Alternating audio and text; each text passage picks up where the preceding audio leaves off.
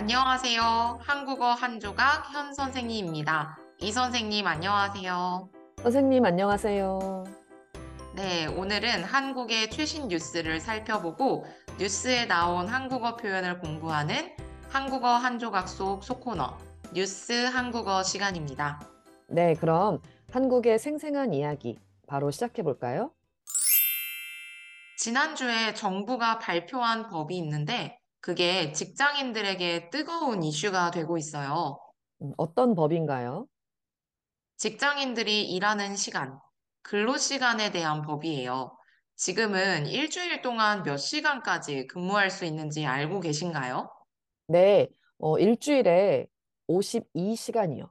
평일 8시간씩 5일, 총 40시간에다가 추가로 최대 12시간까지만 더 일할 수 있잖아요.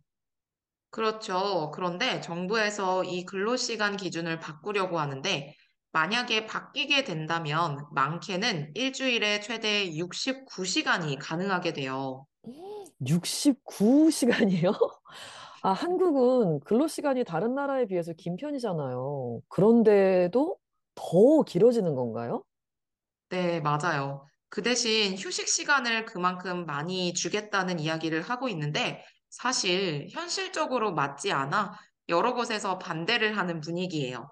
아, 구체적으로 어떻게 바뀌는지 자세히 살펴봐야겠어요. 네, 오늘은 바뀌는 근로시간에 대한 뉴스를 살펴보도록 하겠습니다. 네, 좋습니다. 네, 그럼 뉴스 내용을 보기 전에 주요 어휘와 표현부터 살펴보겠습니다. 오늘 표현은 시간 단위 표현, 주, 월, 분기, 반기, 연, 그리고 개편하다, 보장하다입니다. 첫 번째 표현은 시간 단위 표현입니다. 뉴스 기사에서 시간 단위 표현이 많이 나오고 있어요. 네, 보통 시간, 일, 주, 월, 연 정도는 많이 알고 있지요. 음, 네. 어, 그런데 기사를 보니까 분기와 반기라는 표현이 있네요. 먼저 분기는 1년을 4개로 나눈 기간을 말해요. 한 분기에 3달이 되죠. 네, 1월부터 3월까지를 1분기, 4월부터 6월까지를 2분기, 7월부터 9월까지를 3분기, 10월부터 12월까지를 4분기라고 말해요. 기업이나 국가에서 어떤 일을 보고할 때에도 이 분기를 많이 사용해요. 음, 분기별로 매출이나 실적을 정리하고 보고서를 써서 발표를 하기도 하고요. 그리고 반기라는 단어도 있어요. 반기는 1년을 반으로 나눈 기간을 말해요. 상반기, 하반기라는 단어를 쓰죠. 네. 상반기는 1년의 앞, 전반부로 1월부터 6월까지의 기간을 말하고, 하반기는 7월부터 12월까지의 기간을 말해요. 음, 이 팟캐스트가 나갈 때는 3월이니까 상반기이면서 2분기가 되겠네요. 네, 맞아요. 두 번째 어휘는 개편하다입니다. 개편하다란 어떤 것을 고쳐서 다시 만드는 것을 말하는데요. 보통 어떤 조직이나 팀을 개편하다, 책이나 과정을 개편하다, 이렇게 많이 써요. 예를 들면 방송국에서 늘 해오던 프로그램들이 있었는데 이번에 다른 새로운 프로그램이 많이 나왔어요. 그때 프로그램을 개편했다고 말해요. 또 회사에서 원래 있던 경영팀, 회계팀, 마케팅팀 등을 다시 다른 팀으로 바꿔 새롭게 만들 때에도 조직을 개편하다, 팀을 개편하다, 이렇게 말할 수 있어요. 오늘 기사에서는 어, 근로시간 법을 개편했지요. 네, 원래 있던 근로시간 법을 새롭게 고쳐서 바꿨어요. 이렇게 개편된 법을 개편안이라고도 해요. 네, 정부가 근로시간 개편안을 발표했어요. 네, 맞습니다. 세 번째 어휘는 보장하다입니다. 보장하다란 어떤 일이 어려움 없이 될 수 있도록 지켜주는 것, 보호해 주는 것을 말해요. 안전을 보장하다, 자유를 보장하다 등으로 쓰여요. 어떤 일이 있어도 안전하게 보호해주고 자유를 가질 수 있도록 해준다는 뜻이에요. 음, 보통 보험 이야기를 할 때 보장이라는 단어가 많이 사용되는 것을 볼 수 있는데요. 건강보험에 가입을 하면 내가 병원에서 쓴 병원비의 일부를 받을 수 있어요. 이렇게 병원비를 보장받을 수 있어요. 또 기사에서는 근로자에게 최소 11시간 휴식을 보장해 줘야 한다는 말이 나와요. 이 말은 근로자가 11시간 휴식 시간을 가질 수 있도록 보호해 줘야 한다는 뜻이에요. 근로자들에게 휴식 시간을 보장해 줘야 되는데 현실적으로 일이 많아서 보장받지 못할 때가 많죠. 네, 맞습니다. 네, 오늘 뉴스는 지난 3월 7일 MBC 뉴스에서 나온 기사입니다. 뉴스의 전체 내용과 동영상 주소는 이 팟캐스트 게시글에 같이 올려놓을 테니까 이 팟캐스트를 듣고 나서 전체 내용을 확인해 보세요. 그럼 뉴스 앞부분을 짧게 들어보세요. 정부가 근로시간을 69시간까지 가능하게 하는 개편안을 발표했습니다. 근로시간 관리 단위를 길게는 연 단위까지 확대하면서 유연한 근로문화를 만들겠다는 겁니다. 공윤선 기자입니다. 직장인들에게는 근로시간, 휴식시간, 휴일이 정말 중요하잖아요. 그렇죠.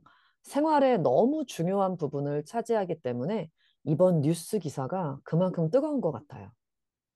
현재 법적으로 일주일에 근무 시간이 52시간을 넘지 않도록 되어 있죠. 네, 맞아요. 하루에 8시간씩 일을 하고 야근 등의 추가 근로 시간도 일주일에 12시간이 넘지 않아야 돼요. 그런데 이번에 발표한 개편안에서는 시간 단위를 현재 주 단위에서 월, 분기 단위로 바꿀 수 있다는 이야기를 했어요. 음, 주 단위를 월 단위로 바꾸게 되면 특정 한 주에 시간이 집중될 수 있어요. 그럼 그 특정 주에는 최대 69시간 일을 할 수 있게 된다고 해요. 69시간이면 월요일부터 금요일까지 하루에 14시간을 일한다는 이야기인데, 아, 너무하죠? 국가에서 인정하는 과로 기준이 있어요. 4주 평균 64시간인데 그 기준에 맞춰서 월 64시간을 넘지 못하게 정했어요. 어, 64시간도 많은걸요? 네, 맞아요. 주당 근로시간을 69시간으로 할 경우 퇴근 후에 다음날 출근 전까지 11시간 휴식을 보장해 줘야 돼요. 아니면 휴식 없이 주 64시간으로 정하든지요. 그 두 개의 안 중에 선택하라는 거예요? 어, 둘 다 힘든 건 마찬가지인 것 같은데요. 오늘 아침에도 62시간을 연속 근무한 경비원이 사망했다는 기사가 나왔어요. 휴식 없이 62시간을요? 딱 봐도 몸에 무리가 갈 것 같은데요. 너무 안타깝네요. 근로시간 개편안이 시행되면 결국 근로기준법에는 문제가 되지 않기 때문에 보상도, 과로사도 인정 못 받게 될 거예요. 이런 일이 더 늘어날 가능성도 있겠어요. 네. 하지만 이번 개편안에서 정부가 내세우고 있는 건 이렇게 집중해서 일을 하면 휴가를 몰아서 쓸 수 있도록 하는 거예요. 음, 몰아서 일하고 몰아서 쉰다는 이야기가 여기서 나온 거군요. 네.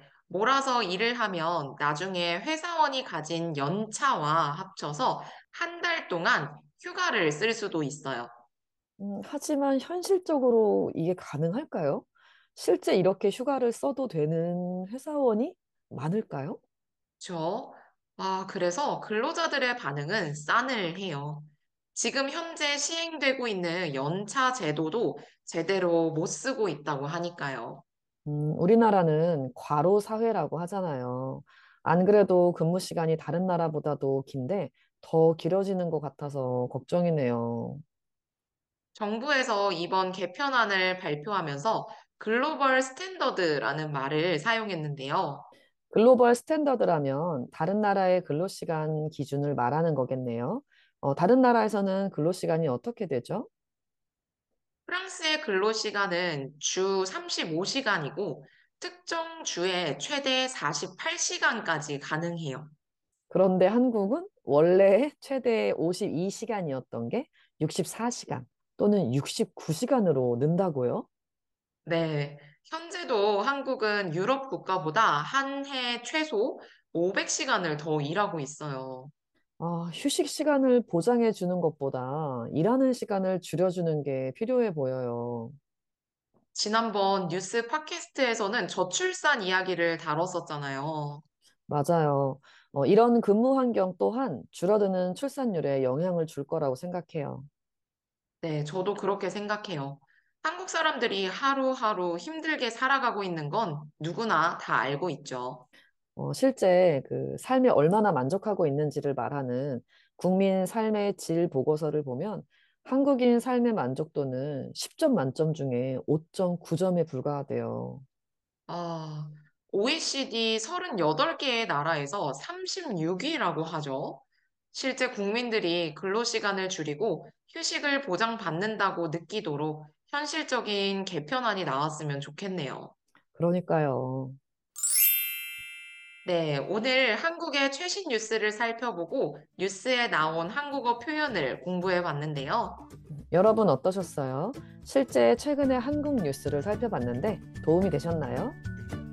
이 뉴스들은 모두 팟캐스트 게시글에 인터넷 주소를 남겨놓을 테니까 확인해 보세요. 그럼 선생님 수고하셨고요. 여러분도 수고하셨습니다. 네, 선생님 감사합니다. 그럼 여러분, 다음에 더 생생한 뉴스, 생생한 한국어로 만나요. 그럼 같이 인사할까요? 안녕히 계세요. 안녕히 계세요.